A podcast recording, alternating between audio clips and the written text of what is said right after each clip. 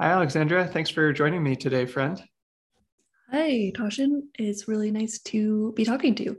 Yes, uh, been looking forward to this for a while, so glad we could make it happen. Uh, I think there's a lot of really good stuff we can talk about today, and uh, really, I think there's going to be some interesting direction. So, um, I suspect that you know I've been really grateful to come to know you over the past months, and uh, you are pretty quiet online, and so I suspect people might not know you very well. So I would love to just start with the the tricky question, which is about your life story, just to give some context to people for who you are and and and what you're interested in.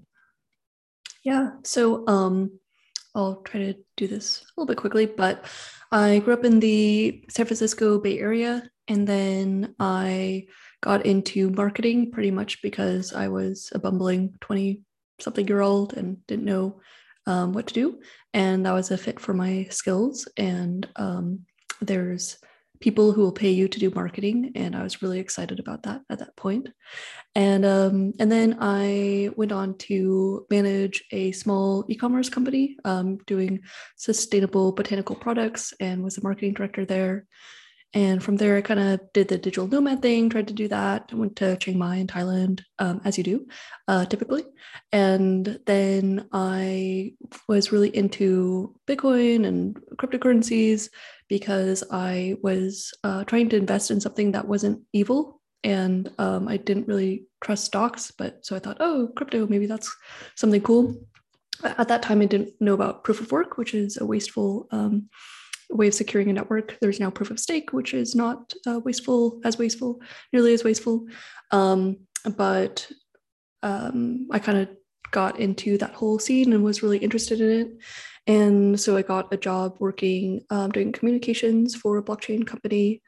Um, and then since then i've been trying to figure out um, the next direction. And so i've been i'm really interested in sustainability and saving the planet and helping people and um, caring for animals and just i get really i have like a lot of energy for supporting those who don't have a voice. Um, and and also you know that can include the future generations who we can't you know they're not present with us yet um, or you know obviously the next generation kind of is but um, there's many many more generations who are being impacted by our actions. So um, yeah and so i was kind of trying to figure out like what to do next.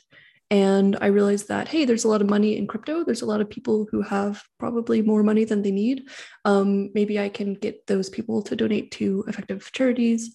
And so i am founding the uh, crypto philanthropy club. And it's at the very beginning of that, but trying to get people to be engaged uh, who are in crypto, who maybe are interested in donating some of their crypto gains um, to really good causes. Mm-hmm.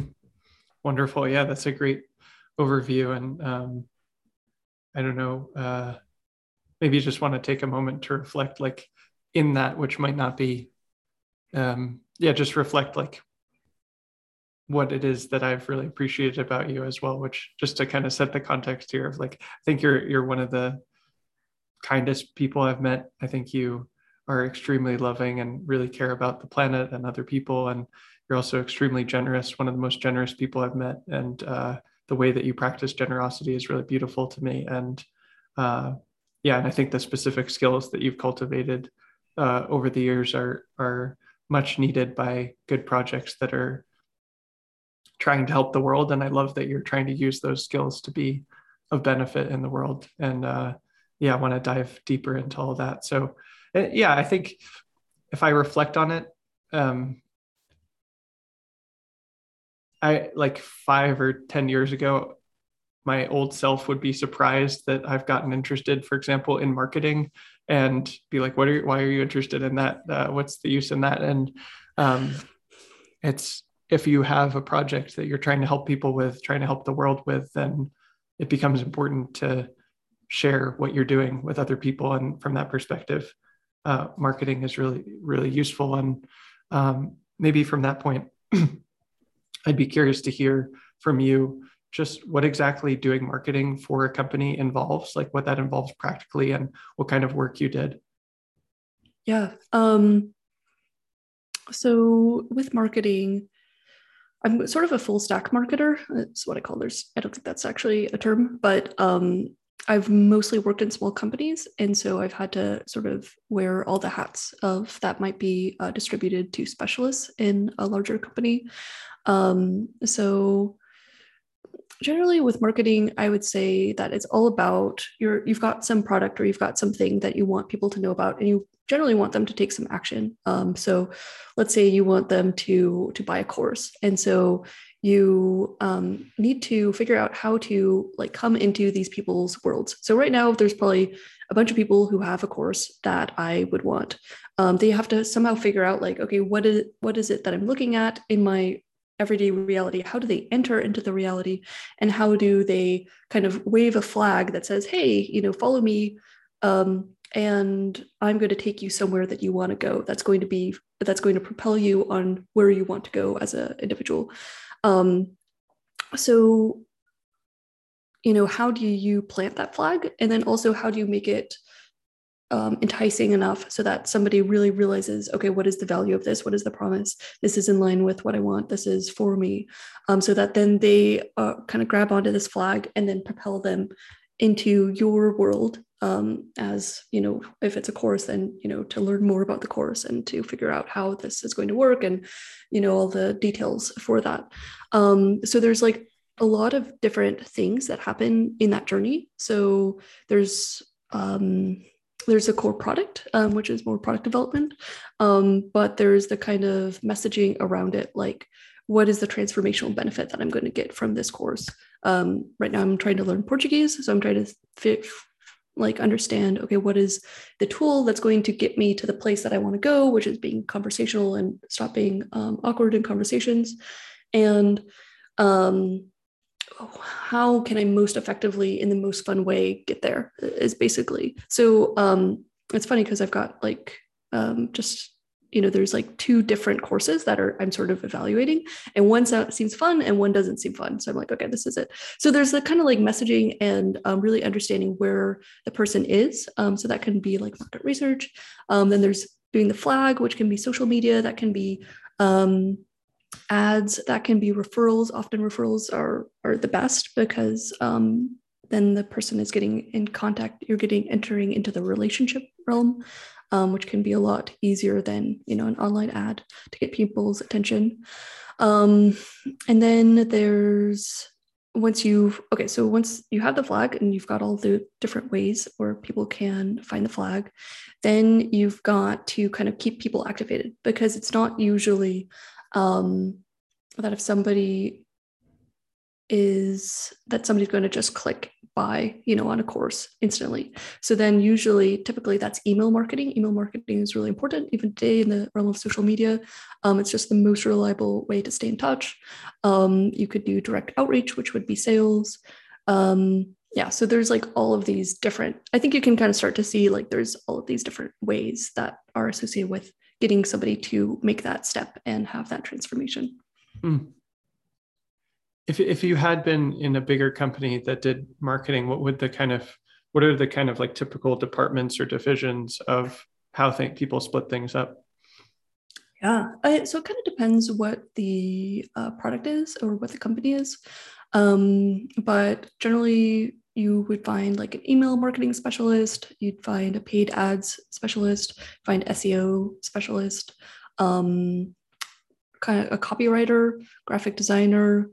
Um, can have like a product marketing expert who's just kind of owning like what is the marketing strategy for this product. Could have a growth hacker who's really looking to um, that's often when you have paid ads and you're looking to, well, not necessarily, but sometimes it can be like the normal way of selling this product is we've got paid ads and, you know, the, the, the revenue minus the ads is kind of our net profit. And so a growth marketer often can be like trying to figure out different ways to, um, of like making that bottom line better um, with various different ways. Hmm. Okay. I know you've done some work in recent years with small nonprofits or similar ventures, and I wonder if there are any themes of things that you like wish that these groups that are trying to help the world knew about marketing. Yeah. Um, I think the there's the my go-to thing is like okay use email marketing if you don't have an email list get the email list if you're not sending emails send them um, at least once a month um, and that's kind of an easy one but it's hard to put into practice. Um, i think the thing that i see the most is that people assume that people care about you. Um, and that's really harsh but it's kind of i think what i'm trying to say here is that um, everybody's really really busy and everybody has so much information coming in to them. And so if you send an email let's uh, for example and the email is like monthly update it's like cool well i'm scanning all of my my whole inbox and I'm figuring out what I can throw out because there's no way I can get through all of these emails.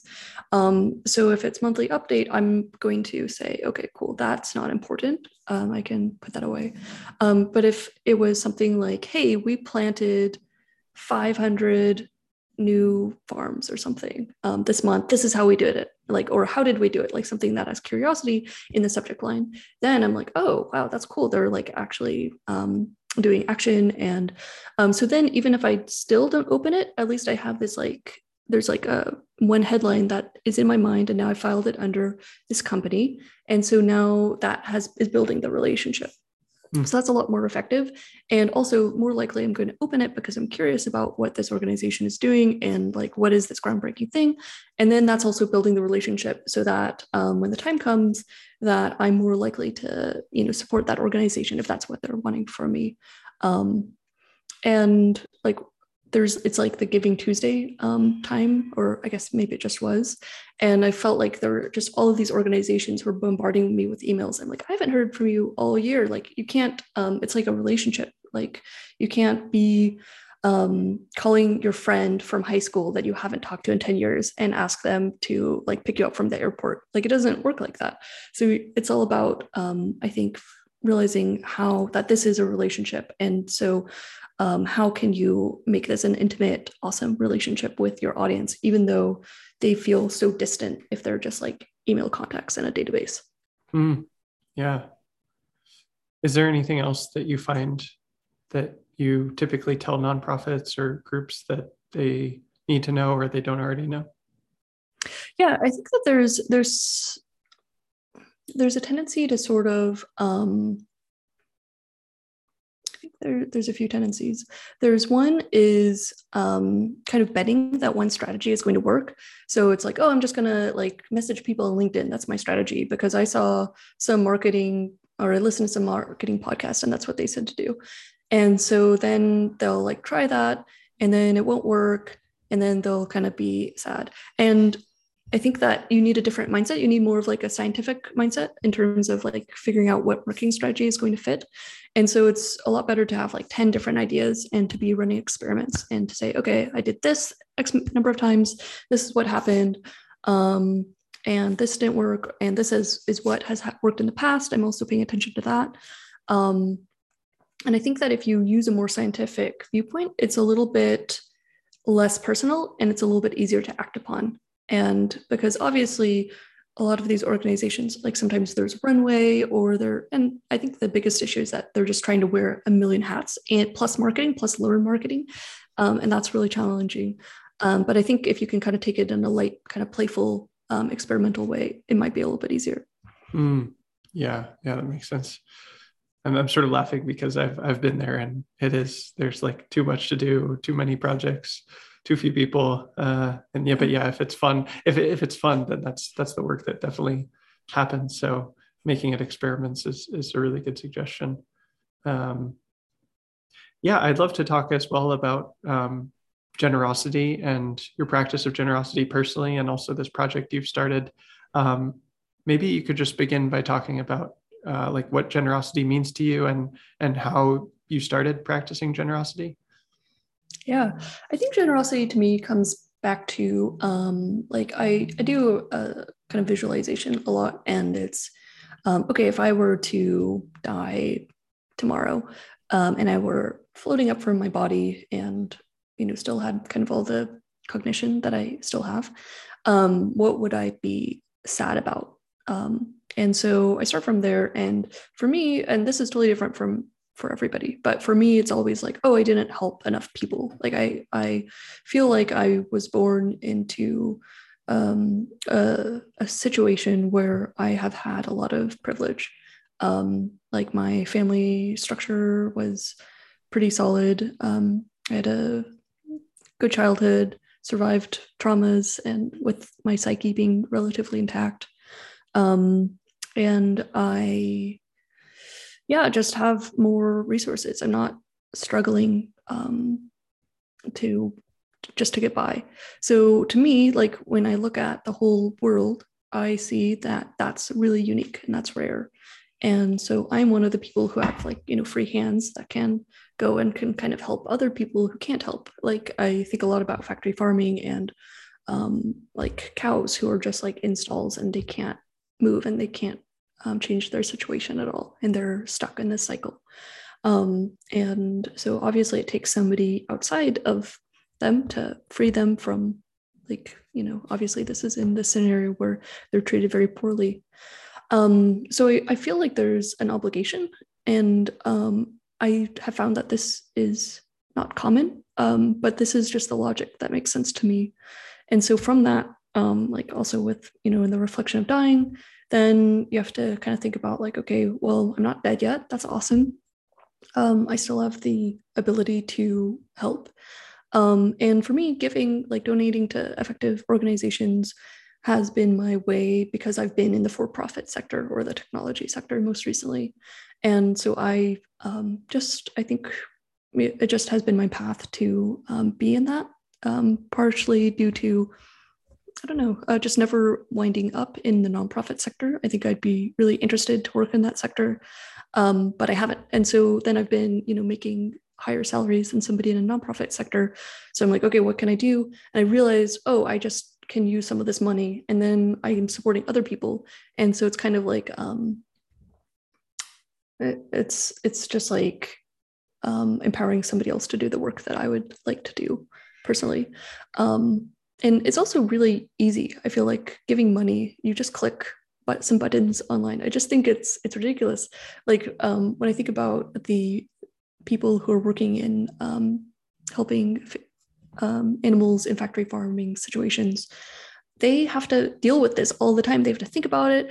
They have to deal like i that like would be a nightmare for me um, because i'd get so depressed but these people, all I have to do is just like click a button and I'm like, oh, okay, um, mercy for animals, cool, you go do that and you deal with it. And mm so I feel like it's a little bit um, like an amazing hack that you get, you even get to do this. Um, and I don't know, that's a little bit of a tangent, but uh, those are a little bit of my thoughts on generosity. Hmm.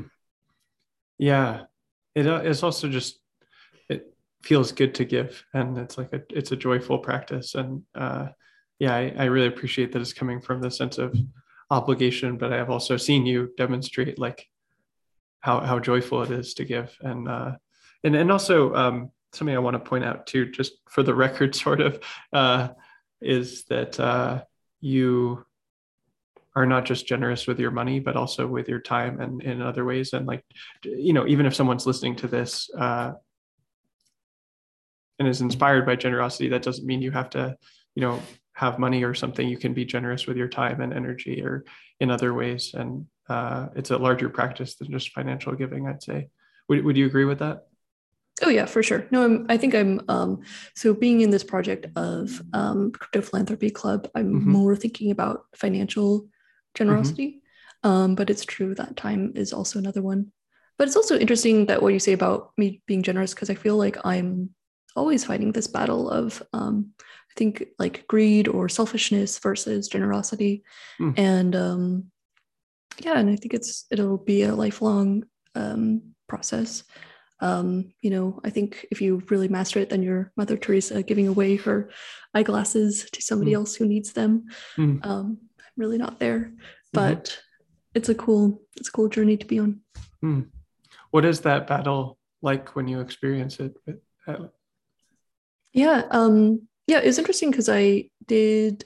So I uh, I joined the Giving What We Can community and signed the pledge to that says like, okay, I will give ten percent of my annual income to effective charities. Um, and so I a few years ago I was just finding that really difficult to do um, because I was like, oh, this money could do all this stuff. This is a lot of money. Um, and so I started interviewing people and who were also part of this community. And what I found was that there's people who do not feel that way at all. Mm. there's people who just like they're just like, no, I'm just so excited that I get to. I only need, you know, just some garbanzo beans every month. And I mean, I'm downplaying it, but um, they're really, really selfless. And and then I also finally uh, talked to somebody else who said that they also found it difficult, and I was like, yes, great. um, so it made me feel not alone. Um, mm but I think that, and it, it's also like, oh, what, how much is enough to give? And so just that whole kind of line, I think, is um, always in question for me, and it's always a tension. Mm-hmm. So you're like wanting to give to a project, uh, but you're like not questioning yourself of how much to give, or like thinking of how it could be used in other ways, or something like that, and just kind of having internal conflict about that. Yeah, for sure. Mm-hmm. Mm-hmm. Yeah, that makes a lot of sense, and in a way i think that's probably even more virtuous to like have those conflicts and still still give and still support things. So uh yeah i, I really admire that. And, th- and, thanks for being frank about it because uh i imagine other people have those internal conflicts as well and it's inspiring to see someone give anyway. So um yeah what what kinds of projects and communities and organizations do you like to support? Um so there's and this is, I also find this really interesting because I feel so strongly about my cause areas, but mm. um, everybody's really different. And I think it's really cool. And it just shows how different people's values are. And mm. it shows, and I think also it like creates this beautiful, like, if you layer over everybody's cares and what they think is the most important thing to um, contribute to, then I think you actually have a fairly holistic picture um, of like human life on some level. Um, but so I'll, i have like different areas. So the first one is um, getting psychedelics legalized or supporting um, psychedelic sustainability. And that's just um, more coming from realizing that it's hard to get through life, modern life, without being traumatized, I think. Um, and so, how can we support people? Um, we don't have a lot of really great modalities for dealing with trauma. Um, I think that that's pretty evident in seeing PTSD recovery rates versus um, vets who have worked with MDMA or other people who, with PTSD working with MDMA, um, which might be some people consider that a psychedelic, but I'd group that into psychedelic over category. Um, so yeah, so that's one thing. Um, and this year I was really excited to support this group of Native American tribes who are working on a peyote, um, what's called? Peyote sustainability movement. So they're kind of um, making it possible for them to um, grow their own peyote and um, because it's endangered actually due to the really, really horrible treatment of the lands where uh, the peyote is grown. So was super excited about that. And also it's a smaller project. So if you give um, they actually like you kind of feel it more. Um, so that was really, really fun. And the other ones are like rainforest protection. I'm super excited about those. Um, any project with that that's making a difference because I don't know, like forests and trees, like I really identify with trees. Um, and so anything about trees and conserving trees and um, and also like we were so into planting new trees, which I'm I'm very into planting new trees too but like we have trees that are standing like let's protect them. Mm. um, so i feel yeah very strongly about that. And then um, animal yeah factory farming anything around um, enabling animals to suffer less and have more beautiful lives and be able to meet their natural needs um, i feel pretty strongly about. Um, let me see i've got a whole list. Let's check if i'm missing anything um, yeah, and the the first organi- well, the organization about peyote is called the Indigenous Peyote Conservation Initiative. Um, oh yeah, and then Five Gyres. Um, I don't know how to pronounce that. Five Gyres. Mm. Um, I have no idea. Okay, but it's about um, uh, plastic pollution research and also education and um, they're based in San, in Los Angeles or San Diego area. Anyway, but they're like originally uh, like surf surfer people who kind of noticed all of this uh, plastic pollution in the ocean, and so they are, yeah, um, working to figure out solutions to that. So I think that they're really cool. And then finally is um, more in line with I think Tasha, your journey is so there's Dharma Gates, which um, is helping young people to um, look, you know, meditate and learn about uh, monasteries and um, develop a practice, which I think was really beautiful. And also, um, um, yeah, monastic academy. And so enabling, like, creating this new Western um, version of a monastery that I think it's just a really, really interesting project. And I love watching it unfold and develop. Mm. So, yeah, those, that's about it seems like maybe the broad sort of buckets there like contemplative practice uh, the environment and uh, like psychedelics legalization and, and use is that is that all the buckets or is there anything else there um no that's that's about it hmm. yeah uh, i'm curious maybe there's not but is there anything that you would say that sort of connects those three cause areas for you yeah i think it's all about suffering like all of hmm. those things are about um, reducing suffering. Mm. It's beautiful. Yeah.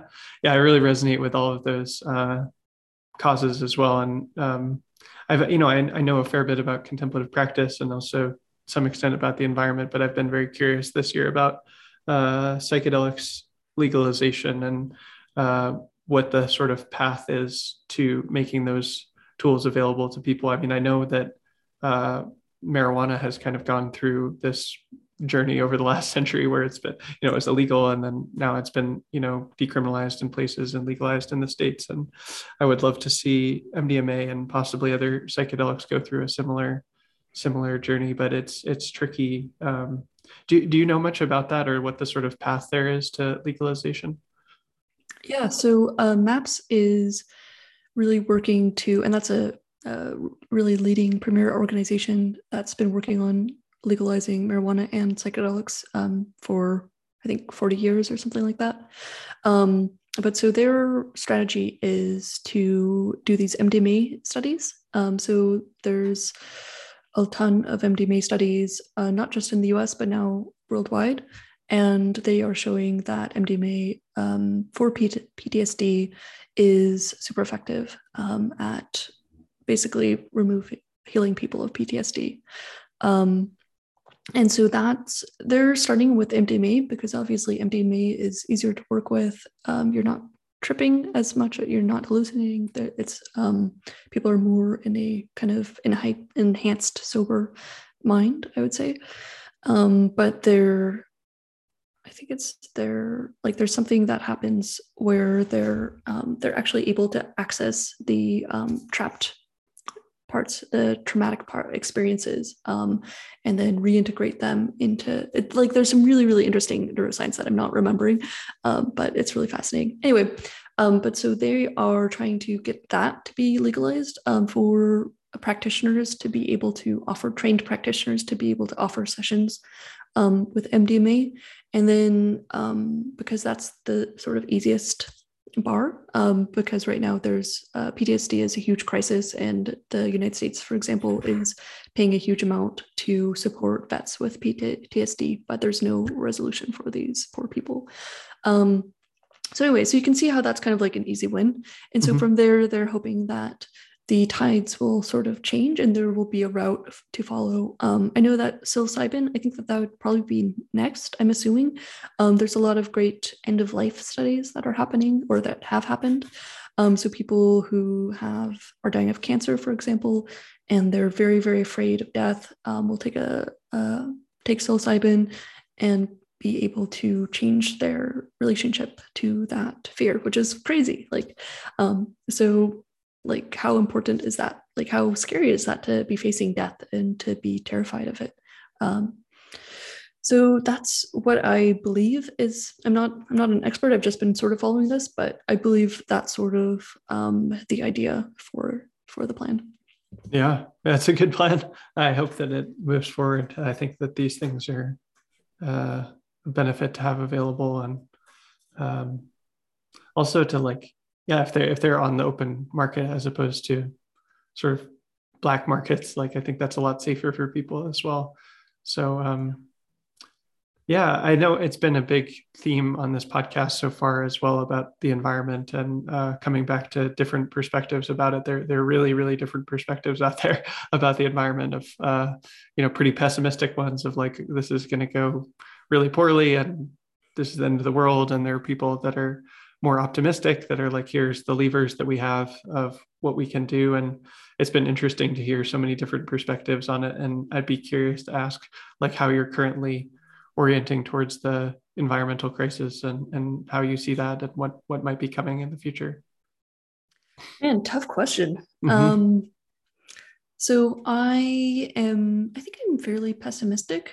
Um, and just reading, I think I went into a stage of trying to become acquainted with, um, yeah, biodiversity loss, climate change, um, and then also not really seeing a path out of capitalism, which is that's what's that's what this is. Um, and resource, we don't have a very good way to manage resources, and I basically stopped.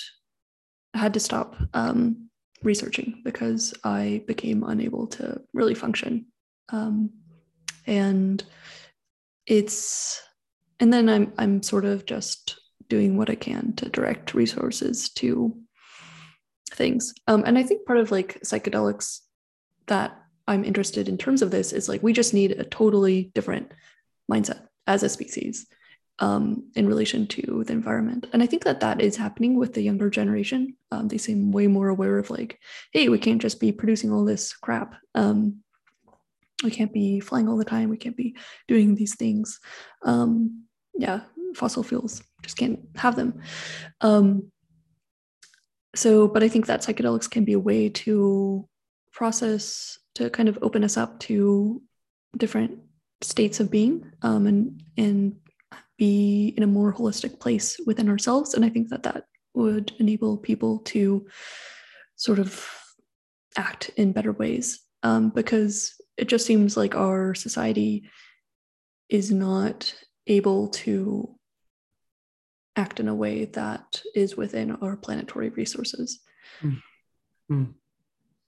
Yeah, there's a lot, lot of variables there, uh, like what our society's worldview is and our economic structures. And I think something I'm hearing and what you're saying is like the outlook is pretty bleak if you if we keep going with the same culture and societal structures that we have and uh, it sort of same old, same old, but that there might be, if we're able to switch sort of our cultural operating system through things like psychedelics or also contemplative practice or just different structures, even. Uh, it's almost like hard to imagine a different world because that would be such a different uh, setup. But that if, if we can kind of change those variables, perhaps there's a way out or or some path forward that's hard to visualize at this time.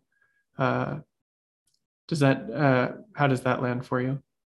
Yeah, for sure. I think also like I'm I'm um, being an ostrich at this point mm. um, due to just needing to continue to function.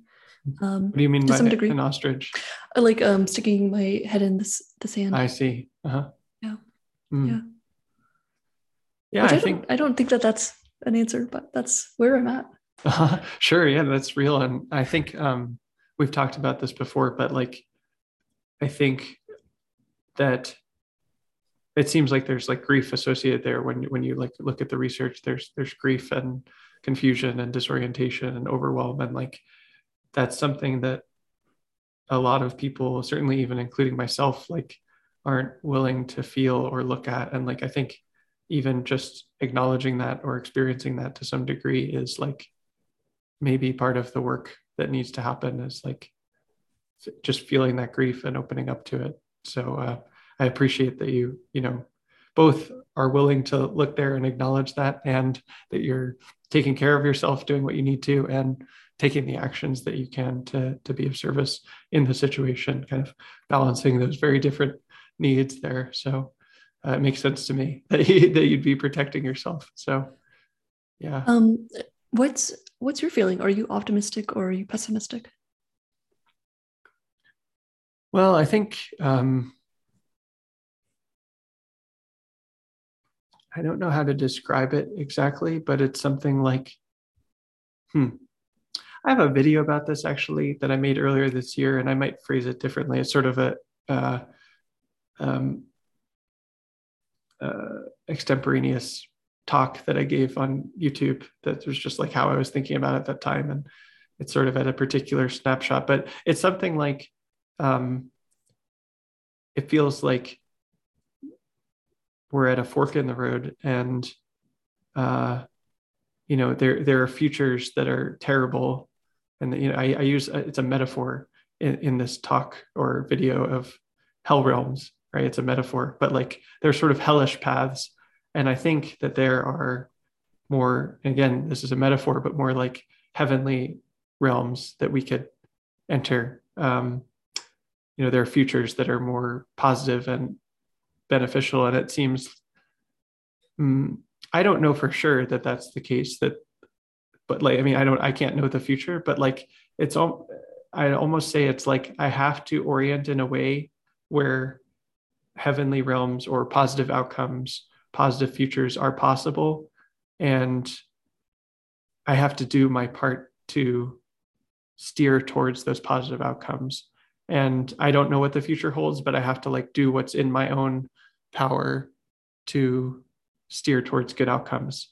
And that may or may not be enough but for my own sanity and integrity i have to take action in the ways that i know how to to be of benefit. And because it's a huge complex systemic issue i don't think there are any easy answers there for what to do. And uh, no one person can solve it alone but i think it's sort of there's an impetus for each person to do what is in their power and what seems good to them. And almost like every almost every single person i've talked to on this podcast about the environment has this sort of like hesitation of like oh man like i don't know i don't know what to say because it's such a complex problem. No one can see it all at once. Um, and so from that perspective of being an enormous complex problem. I think it, the impetus is on each of us to, within our local realm, to do what seems wise and good to us, which is going to be different to different people because they have a different perspective, a different vantage point. And so for me, for example, just as one example, it's not it's not a complete example, but one thing I can do is talk to people about it on this podcast and just hear the different perspectives that people have and give an audience, a voice, a platform to people that do have a perspective. Uh, people that go back and listen to the different episodes that have been about climate will hear there are some radically different perspectives on climate that that uh, don't fit together easily. And and just facing those different perspectives and holding it in complexity without um, sort of being too swayed by one i think is a service that i'm in a position to do is just to like hear what the perspectives are and give voice to them so that other people can hear the recordings and so on. And that's just one thing but um, i try to live a simple life as well. Um, i fly a lot more than i'd like to but um, other than that you know I, I, live a pretty simple simple life and um, try to keep my own resource usage low uh, you know, I I think we as a planet could do better. I could do better personally, but I try to keep that in mind. And um, yeah, those are those are kind of that's kind of how I see it. Of um, there are definitely bad outcomes, and there might be good outcomes, and I'd like to use my skills and power to steer towards the best possible outcomes that there there could be, and uh, some of those might even be quite good, where this is a significant positive shift for us as a society and a planet. Um, I can I can hope for that and try to help bring that about. Might be naive, but uh, I don't know. That's kind of how I see it at this time. I, I don't know how much sense that makes, but it does. Yeah, yeah, and it's very inspiring to hear. And um, yeah, I think that that's like what I'm hearing is like, okay, you are seeing that you have a part to play and you're kind of doing that. Almost like um and maybe correct me if i'm wrong but it feels like maybe you're doing this like okay i'm going to do this um, to the best of my ability and i can't be dependent on outcomes. I just know that this is the right path to take and kind of surrendering a bit. Yeah that's definitely true. I mean because it's an enormous complex problem it is impossible that i alone could solve the issue. But that's not um, that's not permission to avoid taking the actions that i can take. Uh, both both the ones that are sort of general and prescribed like you know yeah it's good to fly less for example. Pretty much everybody has agreed about that. Or you know there's other other things i don't know. But like also the things that are um, unique and specific to you like me having this podcast for example like that's a thing that i can do um, that i think is actually probably of more net benefit than me flying less. I don't know. Maybe i'm wrong about that but like hearing the different perspectives that there are on offer that's something that i personally can do. And there are other things that other people can do that are specific to them and their skills and their situation and their vantage point. And i think those people should do those things. You're doing the thing that you know how to do. And like we need that. We need everyone to do the thing that they feel called to do. And i think that's how complex enormous problems are resolved is each local actor doing their best to do the thing that seems like a net positive to them for sure um, yeah, maybe we could talk a bit about the Crypto Philanthropy Club and what it is that you're hoping to create there. Um, since that's that's sort of your your project and contribution, I would love to hear more about that. Yeah, I mean it's um, it's really just starting. So mm-hmm. I just had this idea, and actually part of it was inspired due to your assignment. So mm. um, it would be great to talk about that. But mm. um, basically, um, the project is just trying to create some sort of um, force in the crypto industry, I'd say, um, that is that makes it kind of cool to give and makes it kind of the norm to, to give to effective organizations. And it's really interesting because the crypto space is this like crazy realm of hungry ghosts. It's just like hungry ghost after hungry ghost of like more and FOMO and greed and just like never enough. And it's nuts. It's totally nuts. And so I think that one thing that I'm working on with myself uh, internally is like, okay, when is something enough?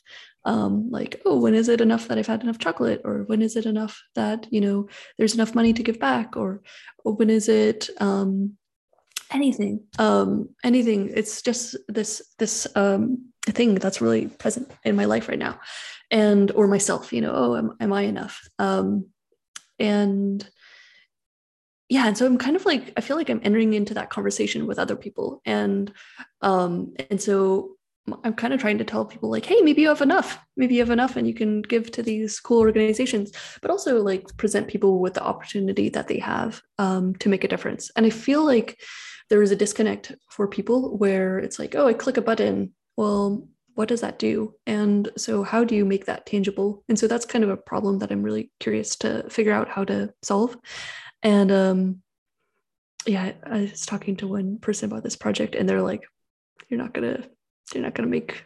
It, he was very um, pessimistic about whether I could encourage people to do this, mm. and um, and I think I think it's gonna be fun. And like other people have been, I think it's it's not that I'll get the like crazy, you know, I need all of the bitcoins for me. Um, like I'm not gonna get those people, but maybe there's people who are in between.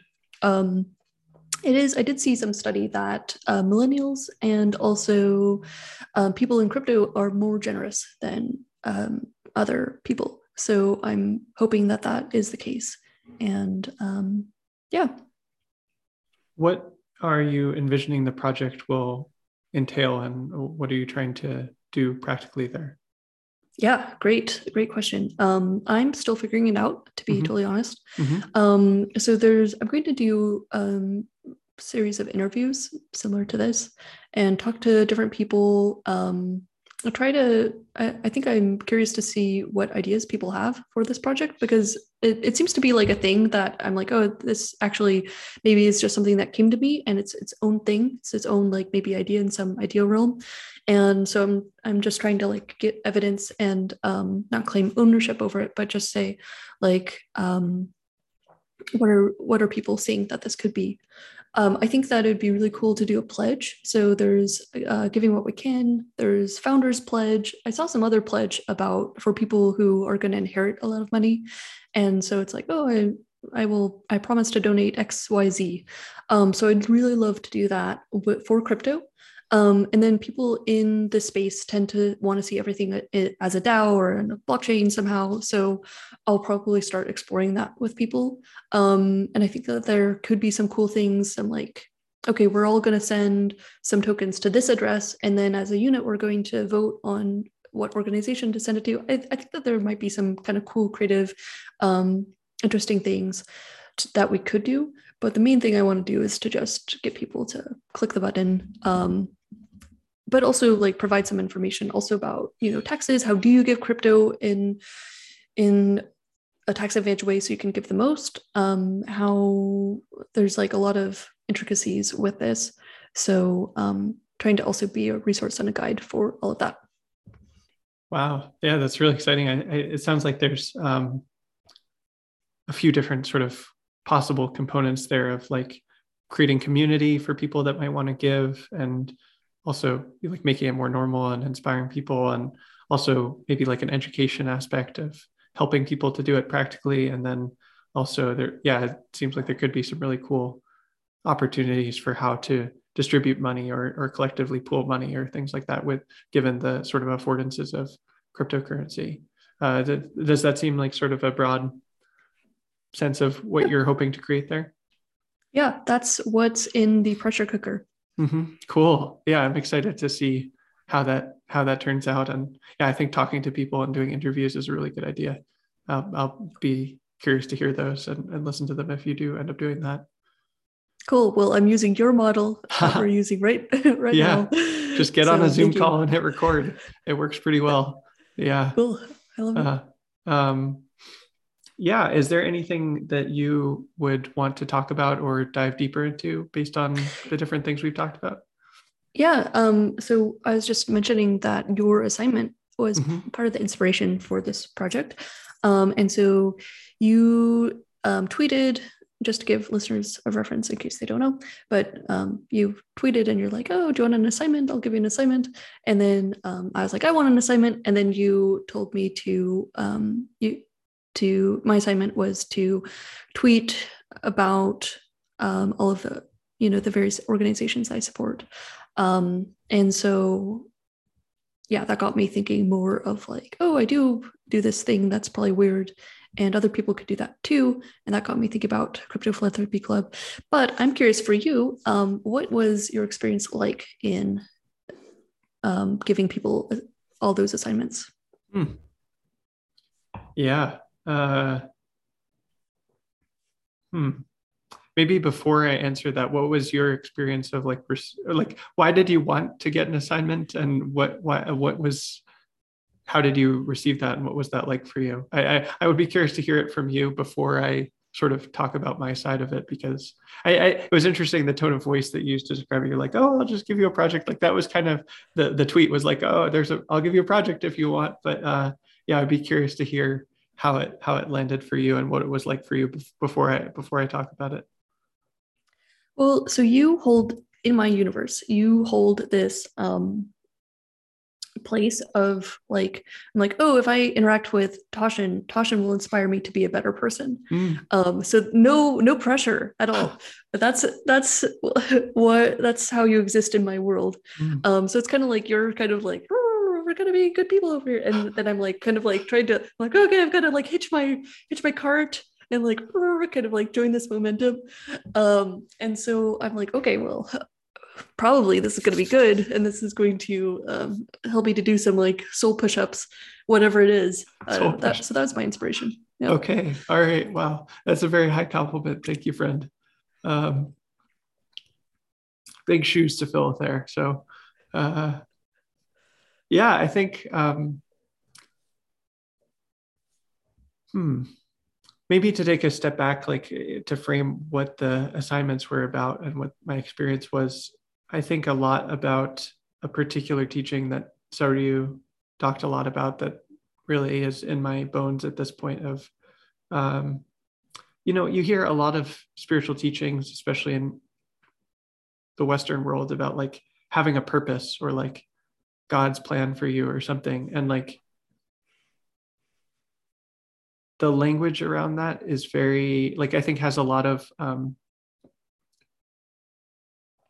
problems or like things that don't quite work. Um, and Soryu had a teaching that was like very much in that space, but I think wasn't prone to a lot of the problems that those kinds of frames might have. And so he would talk about a vow. And mm-hmm. a vow he would say is like, you know, and I forget exactly how he put it. I'm not quoting him here, I'm paraphrasing, but like a vow is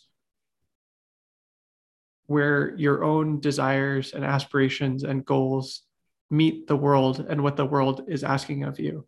So unlike um, you know, like a purpose might seem like it's like entirely from you. It's like I'm here to do this specific thing and I have to do it and I have to fill it and it's like from me. Or like God's plan is like the opposite of that. It's like totally external. There's some destiny you have to fulfill.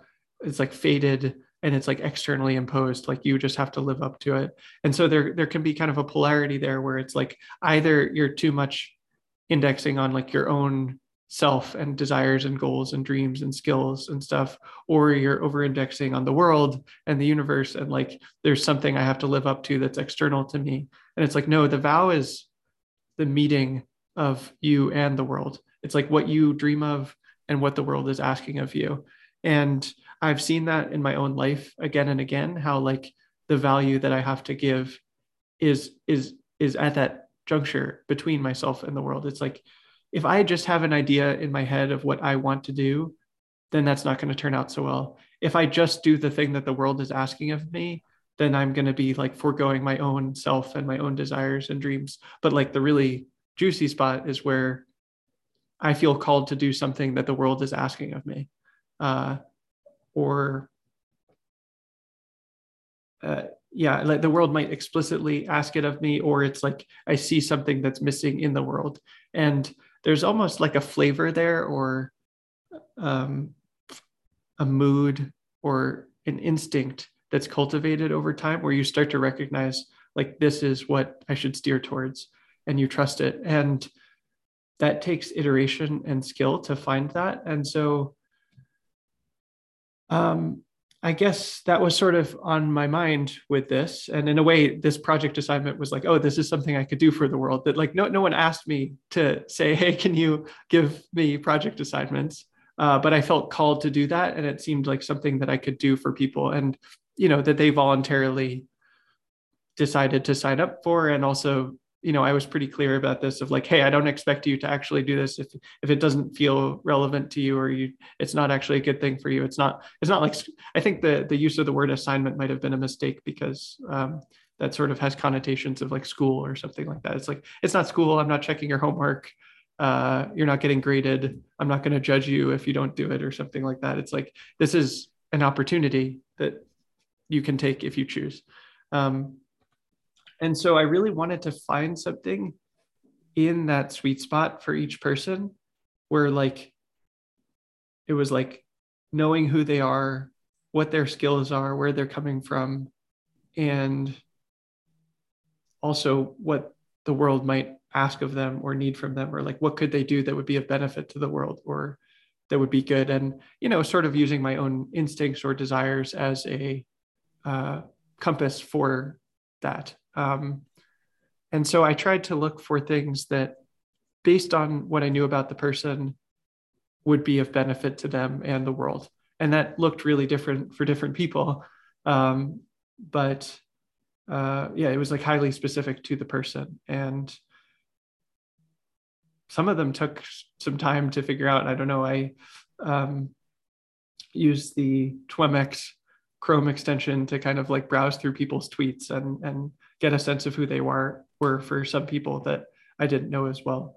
uh, I limited it to people that I followed that also followed me because that sort of made it easier. But um, some of the people I knew really well, like you, and some people I, I didn't know as well. So that made it easier to sort of find something. But yeah, I would like look through their tweets and get a sense like, oh, what's interesting to me here? What are they excited about? What might be beneficial to the world for them to talk more about or do something more with? And uh, it was really different for each person. But um, for you, uh, yeah, I had a sense that like you are uniquely, especially generous in a way that's uh, good for the world to hear about and to demonstrate to the world. And so uh, I wanted you to sh- show that in the world and uh, also to talk about which specific causes you were excited about because it's always, you know, from a nonprofit perspective, it's always good for people to be talking about the work that you're doing and uh, wanted to bring attention to those good causes, trusting your your instincts for who you wanted to support and why. And uh,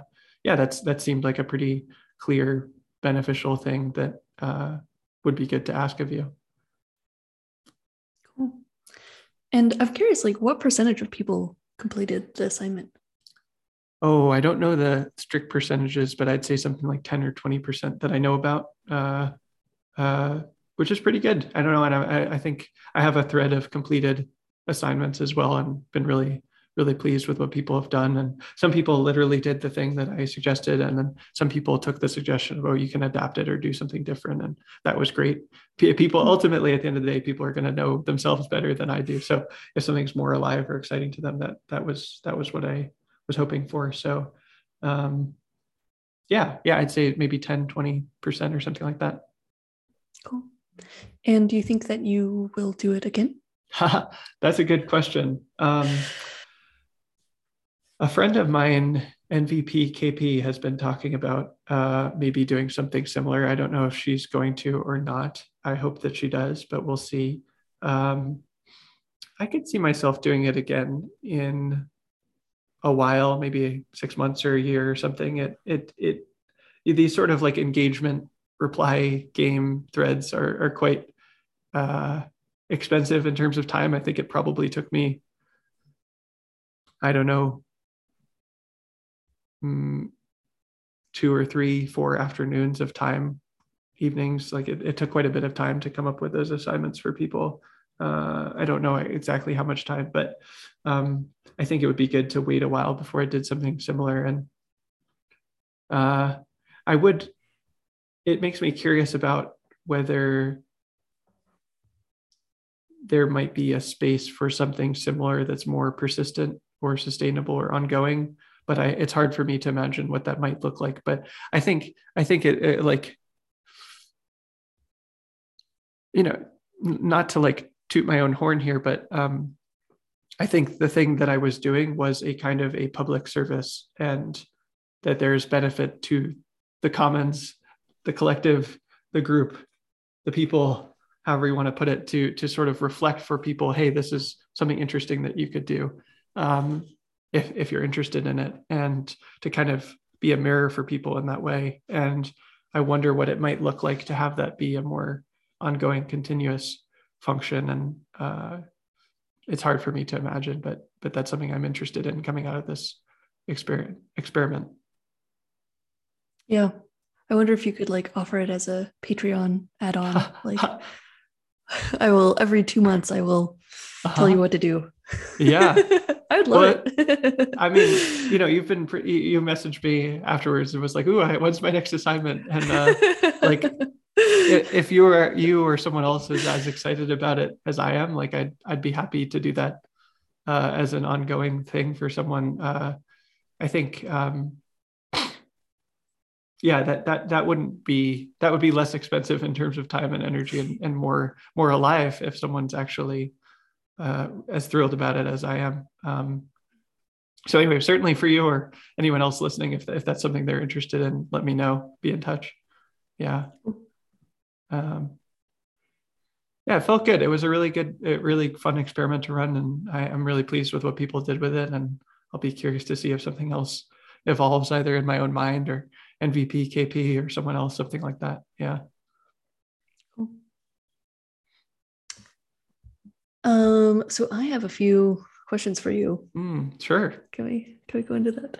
Um, so I am I'm curious about and I know you have so you have an interview um podcast and it, like where somebody was interviewing you um mm-hmm. and that was lovely and I just have some follow up where I wasn't getting the exact information that I wanted to know. Oh, okay. So, um, um, so I'm, I'm curious.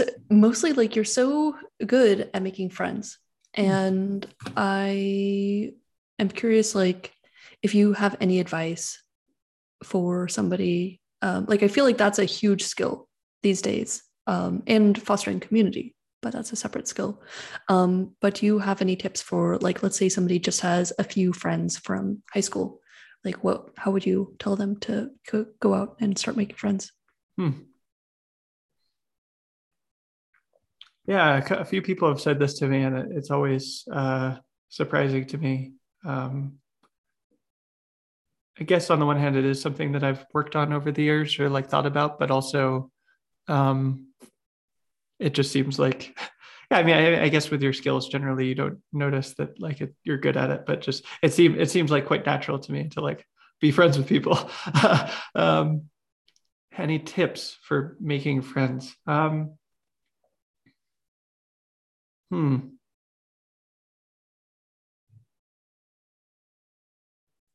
Yeah, I think it's tricky because this is something that I'm like unconsciously competent at so it's a little bit tricky. And i'd be curious to see what here like what it is that you see me doing. But i think maybe the, the one thing that comes to mind is like just to keep in touch with people. Um like if you think of someone that's the time to poke them and say hey i was mm-hmm. thinking of you. I had a dream about you. I was thinking about you. I remembered the time that we did the thing. I had a question for you. You know i saw this article and it made me think of you.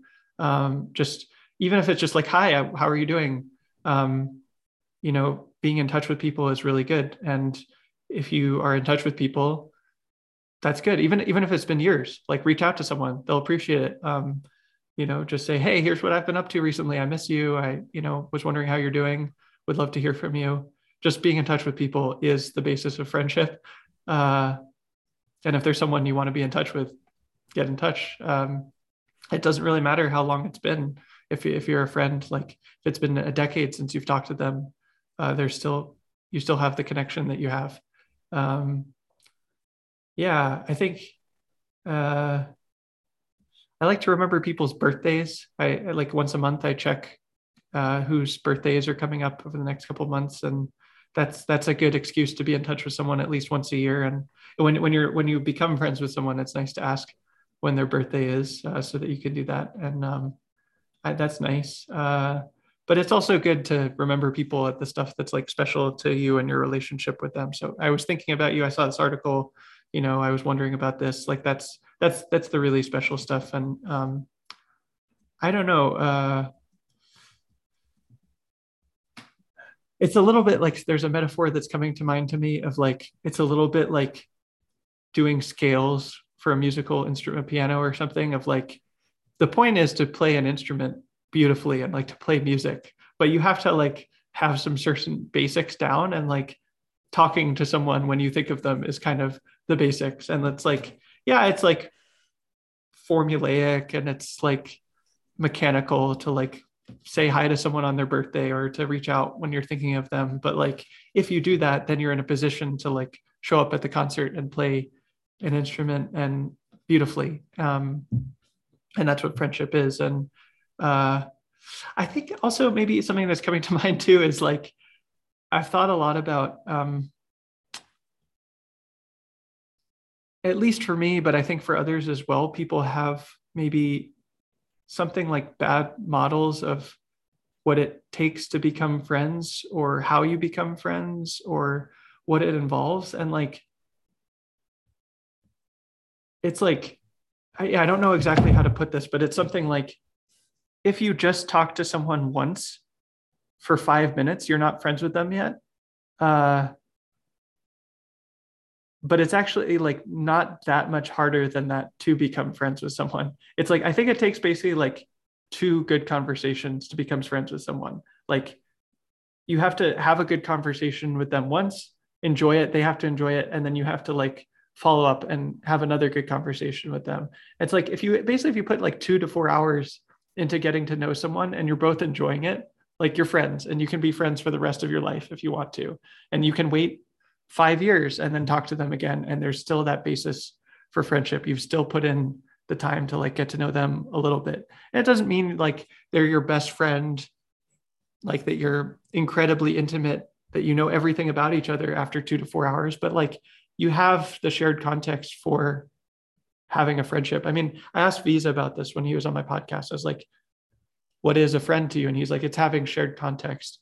And i don't think that's actually complete. I think there's more than that but like it's kind of like a necessary ingredient that is overlooked. Is like you just need shared context of who the other person is where they're coming from what they're interested in. And it doesn't actually take that long to get shared context uh takes like two to four hours on a zoom call or in person or like reading their tweets over a while or you know subscribing to their email newsletter or whatever. It's like you need shared context to be in a position to like build a beautiful friendship. And so it, it kind of takes work and effort to build that context but it's not that much work. It's it's surprisingly little.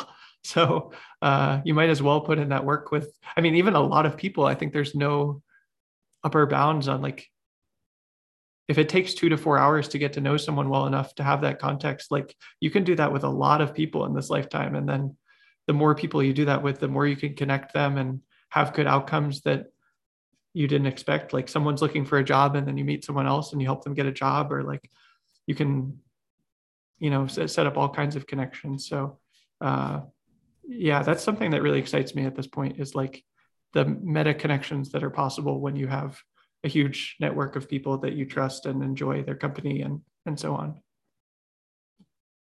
I love it and uh, one other thing that i when we were becoming friends one mm-hmm. thing that i noticed that you did which i found very comforting is at one point you said you called me a friend or you said you know we're friends and just like stating it i was like oh we're friends mm. like i think that removed for me the ambiguity of you know oh i don't know. I don't know if Tasshin likes me. Tasshin's really mm. cool. Am i cool enough for Tasshin you know that sort of like high school um, mentality. And so i was like oh we're friends. Cool. That's mm. good. Yeah. oh, that's really sweet to hear. I know i often have that mentality with people and so it's nice to hear that uh, yeah, you didn't have that in our, our friendship because it's, it's not fun. And uh, I think that probably to some extent comes from, you know, I use the term friend like as a spiritual practice from from the Quakers. I picked that up at Maple and uh, yeah, basically seeing everyone as a friend or a potential friend is is a good practice. And then noticing if there's dissonance with like using the word friend, it's like, ooh, what's that about? Um, that's meaningful information. And um, yeah, sometimes that makes people uncomfortable. They're like we're not friends. But i'd say by and large it's like it's it's a it's been a good practice for me that uh builds the basis of of true friendship. So just to view everyone as a friend or potential friend and be open to that. Yeah i think that that is that, that's helpful just like that framework. Because if you're going into it like oh i don't know if they're a friend or not or whatever then like it's going to take a lot to get through that. It's cool. Mm-hmm. Mm-hmm. Yeah. I think also like um, I'm sure that self-acceptance also comes into like if you accept yourself, then you're accepting other people and then it's easier to be friends with them. Um, yeah. Definitely, definitely. And almost um, mutual self-acceptance of like every friendship is really unique and special and different than other friendships. And so not only do you have to accept yourself and the other person, but like you have to accept and co-create what arises when you two are friends. And it's like every friendship that i have is like very unique and different. And there's commonalities of course but um the what's possible in relationship is different with each pairing of of people. Totally. Yes. Um cool. Well this was actually really really helpful information about friendship. Mm-hmm. and um i can't help but see it as a mini course I'll move on. Someone that. else told me that they were like, you should make a course on how to be friends, or also on how to use social media effectively. And I don't know. I, I, chewing on that in the background. I'm, I'm not sure if I'll do that or not, but it's an interesting reflection from from other people about what I might be able to offer the world. Um. So similar, similarly, I think another um, talent perhaps that comes naturally to you, or maybe you've worked on this a lot and it's hard one, um, but is being vulnerable. And so mm. you seem really good at being vulnerable. And so I'm, I'm curious, like, did you cultivate it? Um, what what's the history of that?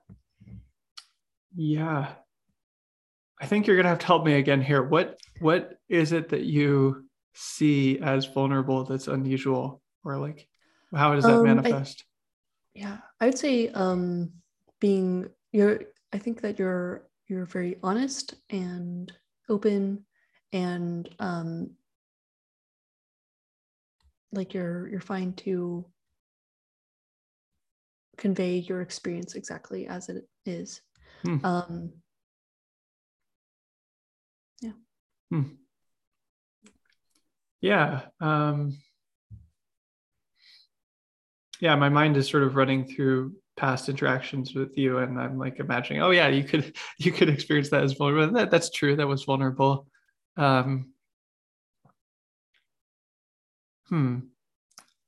I think I have had practice from life, and what comes to mind in particular is circling. I've done a lot of circling at Maple, and uh, that was definitely helpful. I think circling is great. I, I, think it's not perfect. We talked. I talked about that with uh, Lindsay earlier on this podcast, but like there's some limitations to circling. I think there's maybe I would do it slightly differently than the ways that I've been exposed to it in the past. But but that was certainly a helpful practice for me. And um, yeah, one thing from circling was like framing things in terms of your own experience. Uh, a lot of people sort of make the mistake of like talking about other people's experience or putting narratives or stories onto other people's experience. Whereas if you've put things in terms of your own experience then like that's very safe as long as you're being honest. You're like yeah i'm experiencing this over here. Um, so that that was really helpful because it makes me feel safe in conversation because if someone is upset by my experience then like that's not on me. I don't know. Um, it's not my fault if i just honestly share my experience and then they have some reaction to that or something. Um, yeah and there's sort of a metaphor that's coming to mind as well of like almost uh, like pressure in the system like a hose or something like that of on the one hand if you if there are things that you have to say that need to be said and you don't say them then that that i've seen again and again how that causes me like emotional psychic psychological pain to like not say something that needs to be said in a relationship um, even if it's scary. It's like that's a bad outcome. And then similarly if i do say the thing that needs to be said then i've seen again and again how relieving that is and also how it can create really beautiful outcomes. It's hard to predict what will happen when you say something that's vulnerable but if you do it it things change. uh, it's hard to predict how they'll change, but like generally, it's been a positive outcome for me if I say something vulnerable and I say it in a way that's about my own experience and it's, you know, as skillful as I possibly can. There's usually something that's vulnerable. It's easy to say in a way that's like hurtful or harmful or like not beneficial or useful. But if you take care to say it in a way that is kind and useful and so on and true, it's not, you know, you're not saying something false um, that you're not also not expecting a specific outcome not trying to like manipulate someone into having a specific reaction um, then it goes well. And that that does take practice to like yeah basically practice speaking things. It's like right speech. Uh, this is a big theme for me of things that are uh, accurate useful or beneficial kind in the words kind in the state of mind that you have as you say it and that it's timely that it's the right context for saying something. Those are the attributes of right speech in buddhism. And it like takes practice to do that. And then if it doesn't go well you can usually if you if you have some kind of interaction that doesn't go well you can like review it do mindful review essentially and be like well what was that speech act? And often one of those variables is not there. Like oh i wasn't in a kind state of mind or oh this was a good thing to say but it wasn't the right time or context to say it or that actually wasn't accurate or um, you know it wasn't really even a useful or beneficial thing to say. Like it didn't add any value or something. It was just coming from an emotion or something. Um, yeah so that takes practice but uh, that framework has been really helpful for me. And uh, yeah just seeing both how it's painful to not say something and how it's really if you say something skillfully how it's usually a positive outcome. Um, usually i'm afraid that again and again i like confront the fear that someone will be angry at me if i say something vulnerable. And the actual amount of times that people are actually angry at me is quite few. And even when they are it's not the end of the world.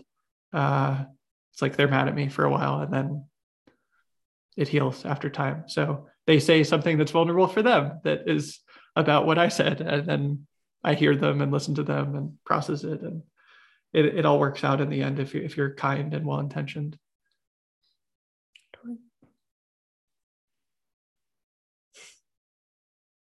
And so you're on this nomadic journey at the mm. moment. And what do you think you are learning through that, or maybe just in context of like what's happening in your life right now? Um, doesn't have to be in the context of the nomadic journey. Just curious about what lessons you think you're working through, or. Mm. Yeah. Um, I think this has been a process of like trying to find right livelihood for me both in terms of how to earn money but also how to just live broadly and like where to live and when and how and uh, the options that have been available to me have not been to my satisfaction for various reasons i've never felt very called to have a traditional job or like apartment or house. Um, the time uh, i briefly owned had an apartment for like a year a while back and mm, that just didn't feel like the right thing for me for you know at, at, the time. I mean maybe it would be in the future. I, I, mean it might be useful at some point to get a house or apartment but like i'm not like opposed to it but it just hasn't felt like the right thing for me and similarly i think doing monastic training was really good for me i'm really grateful for that but uh, it doesn't feel like the right livelihood for me at this time either so it's like well if i'm not going to be a householder and I'm not going to be a monk. Like, what is there? And it's like, well, I, you know, hit on the idea of asking friends who would be willing to host me and move from place to place. So um, I wanted it to be like four to six weeks because because I'm doing like this podcast and Saturday Night Meta and other things where it's like I need to schedule things that are online. So a very online pilgrim wanderer person um, that's like how I can be of service in the world is, is through the internet. So it makes sense to stay places for like a month or so on if I can, because uh, I need to schedule things and and sort of uh, have various responsibilities. But you know, that's that's a really good amount of time. A month or six weeks is like that's enough time to. Um, I haven't figured out how to frame this exactly, but like I think if I spend that amount of time with someone, it it's of course practically beneficial to me to have a place to sleep and so on to be able to do the things i need to do um, my hope would be that it's also of benefit to that person that like the like interacting with me and the way that i live my life would be beneficial for them and i know that it's beneficial to me to see how someone else lives and how they uh, interact and and so it's like i know i have something to learn from each person that i meet and so that's a time to learn something from each person. Uh, it's different to who they are and what my relationship is with them. But each person I've stayed with so far, I've learned so many things from them. Uh, it's like for a time they're kind of a teacher to me or a, or a spiritual friend, and I can learn something wise and good and useful from them. A huge variety of things. Um, and similarly, I would I would hope to have that benefit for someone else as well. Yeah, like uh, Chris called it, like a spiritual friend it's like I, I don't want to be someone's teacher, but like living together, uh, you learn from each other how to live well, and everyone has different pieces of wisdom about that. And something I'm really learning as well with that is like uh, seeing the variety of ways people live. And like there's just people live really differently. Like uh the habits that they have the the the beliefs they have the way they spend their time uh just practical things about like how they keep their house or something are just very different in different homes and from different people. And for me it's been a really good practice to be highly adaptable uh like oh to like quickly see this is how this person lives their house in their house and like how can i be a guest that's like a really good guest that that doesn't make things difficult for them but to the contrary like makes it easier for them and that they're happy that i'm here and uh by being in different places for a month or six weeks it's like i'm getting to see a pretty wide variety and like getting a lot of practice with that kind of adaptation. And what are your some of your favorite habits or um, ways of living that you've witnessed? From other people. Um yes i think um hmm Well, the first person I stayed with was Sylvia in Portugal, and uh, I learned a lot from Sylvia. I think the most obvious thing is I started drawing while I was with her, and uh, you know, seeing her draw, I really learned a lot from that and was inspired to start drawing. um, let's see, I started stretching most days when I was with her. She's she's extremely flexible and stretches every day, and she talks about that occasionally. And I picked that up from her and being less flexible. Uh, that was a good influence on me. Um, I don't know. Uh, there, there were a lot of other things that I learned from Sylvia that would be hard to describe, but those are some of the sort of more concrete and obvious things. I mean, I picked up some Portuguese while I was there. That was great. Uh, I got to see you. That was wonderful. Um, let's see. And then I was in Austin with my friend Timothy and then also Pranab.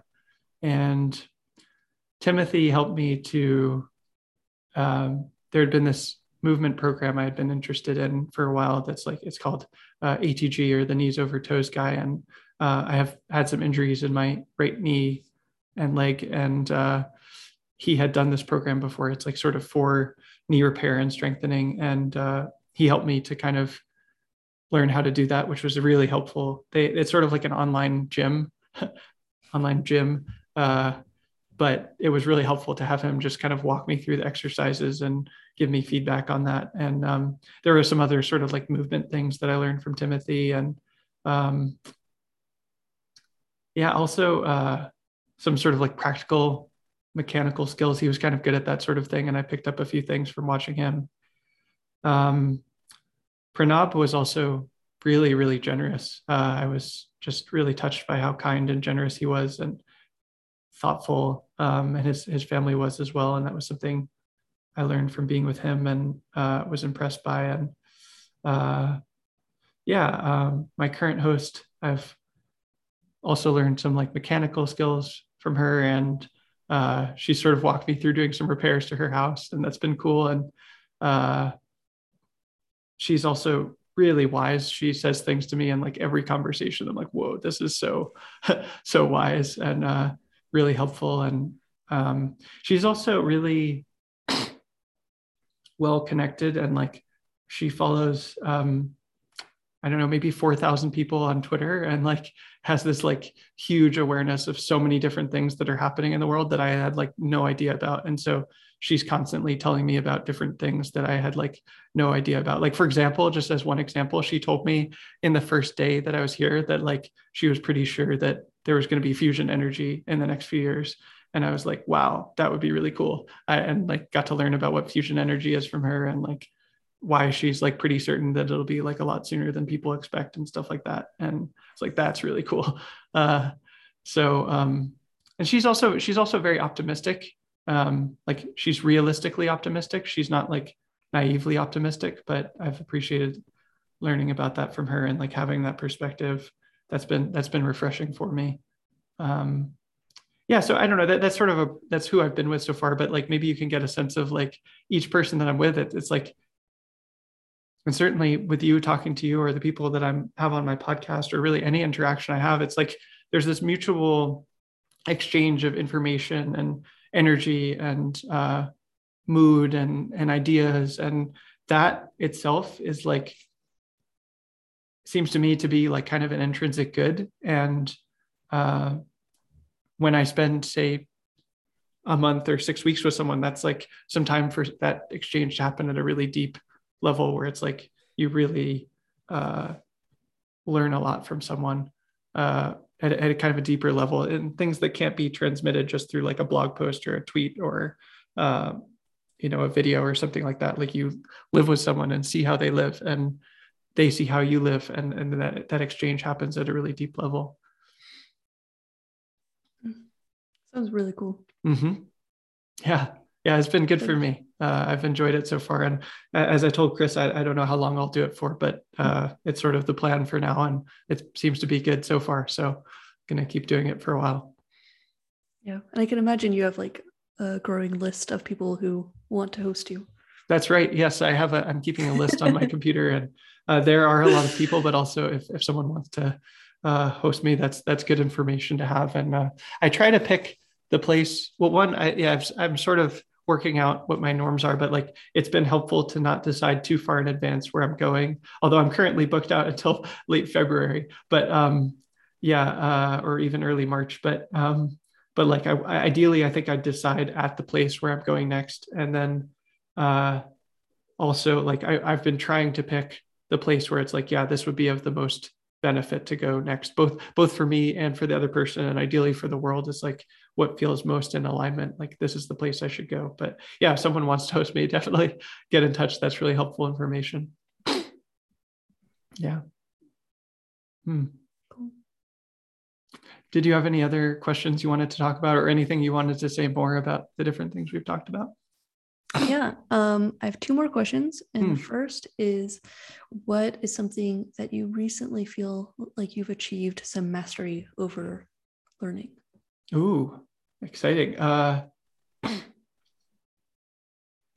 the first thing that comes to mind is Tai Chi. I've been working all year on learning the Tai Chi form, the student Tai Chi form. Um, and we've just finished the the four, there's 14 sections and uh, just finished that and that took over eight months to learn and um, I, I, definitely have not mastered it but i've kind of got the basics down and that's a that's a big milestone for me and uh, it's pretty clear to me that i'll be practicing that for a long time like the, probably the rest of my life and it feels so good to practice it. It's i wish i'd started it sooner. Um, i don't know I, I i've had a lot of agony over the years of like how much frankly how much i don't like seated meditation uh, and yet i've done thousands and thousands of hours of it. And um, movement meditation standing meditation lying down meditation have just felt so much better for my body. And um, tai chi definitely is just it's um, it's hard to convey from just looking at it how wonderful it feels from the inside. It like i don't know to me at least i don't know about this experience but it looked kind of like slow and boring and like i don't know like yeah that looks cool but like what's the point but it feels so good to do and, and um, it really gets energy flowing in your body and um, there's been a whole lot that i've learned about how to move my body and uh, like how movement works and sort of a graceful smooth way of moving. Um, this is actually something I learned from Sylvia like pretty early on. She's she she got this immediately and she could kind of show this to me, but like uh, she she just showed it to me with a motion of her hand, I think, but like like that you can move. Uh, my hands are shaking now because I've had caffeine and it's been a conversation, but um, like you can move slowly and gracefully, being aware of each moment, as many moments as possible. Uh, and it doesn't even the way she put it, it's like people talk about like slow is smooth and smooth is fast. But she's like, it's not actually about it being slow. It's like, how many moments can you be mindfully aware of what's happening per motion? Uh, and there's a lot of moments if you are able to perceive it. And that's what creates the smoothness is, is the mindfulness, not the slowness. Slowness is a tool for uh, having that kind of smoothness. And so every time I practice Tai Chi, that's a, a chance to move practice moving with that grace and ease and uh, i don't know. I mean frankly I, th- I think like for whatever reason the way that i've moved my body over the year has has been very like awkward and and um, sort of staccato and like linear. And this is a, a much more smooth and graceful and flowing and circular mindful way of moving that is slowly incorporating itself into my nervous system. And uh, i love practicing it so much. So yeah that's what that's what comes to mind is tai chi. Cool. That's inspiring mm. okay last question stolen from tim ferriss if you could put one statement on a billboard what would it be wow uh um, someone asked me recently what the greatest gift that I have to give the world is. I was like, oh man, that's a hard question. Uh, and the way I answered it was sort of responding to the way they framed it. But the thing that came to mind is like truly being yourself is the greatest gift that you can give the world. Mm-hmm. Uh, cool. So I might put that on on on. It's like yeah truly being yourself is the greatest gift you can give the world and i don't know if, if you have something like that it's going to sound cliche but um, i think that's something that i really needed to hear over or at least over the last decade or of my life or so is like I, I think it would have been really useful to hear that so maybe i'd put that on a billboard i love it that's great mm-hmm. yeah uh, I feel uh, I'm going to be vulnerable here. I, I, feel a little embarrassed because uh, I don't know why, but yeah, just like I, have really enjoyed this conversation. It's been it's been sort of a pleasantly unexpected direction, but it's it's been nice to talk with you about all these things. And uh, I um, think I'm also invested in people seeing. I, I, I in general, I, I think of the podcast as like a way to showcase someone and show the world who they are and like give them a chance to shine and give their gifts to the world. And uh, I ideally with the each episode, I would like have a chance for that for each person. And um, I would really hope that your gifts have come through through this episode and would encourage people to like follow you on Twitter and um, you know sign up for a newsletter for the crypto philanthropy club and just whatever you end up doing. I think uh, the the love that you have for the world and the generosity that you demonstrate and the kindness are really beautiful. And um, i hope that that's come through in this episode and the people see that and uh, learn more about what you're doing in the world because it's been really inspiring to me personally. So so thank you for that well thank you so much for being my friend and for being just an amazing inspiring person. And um, yeah i like your light in the world is very strong and um, it's really lovely to be in touch with it. Mm-hmm. thank you friend. Thank you. It's been good to spend time with you today. Thank you for it. For sure. Yeah thank you so much for the opportunity to chat. It's been really lovely. My pleasure